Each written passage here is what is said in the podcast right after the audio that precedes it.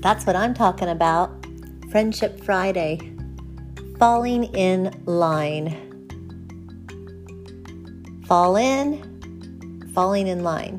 What does that make you think of? Makes me think of like an army or a regime or everyone fall in, or when you're at camp and the camp counselors fall in, fall in place, fall in line. So, I was thinking that during fall, it would be fun to associate fall with many things.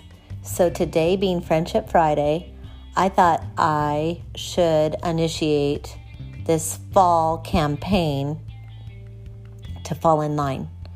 I am super ready to fall in line with exercising and I am super tired of not exercising regularly because it makes me feel like a million bucks after I get out either hiking, taking a brisk walk, going horseback riding, going to the beach in the water, um, once again taking a walk, hiking, uh, getting out on the water with a kayak, just moving, fishing, you name it, whatever it is, I am so tired of not falling in line and doing it. So today, for Friendship Friday, I'm going to encourage all, everyone to fall in line and start. It's our fourth day of fall, and we've got 86 more to go.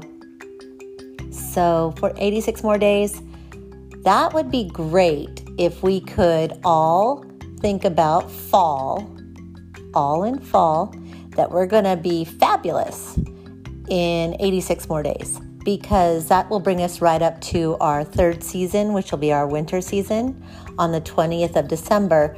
And how awesome will that be? Because Christmas will be five days away.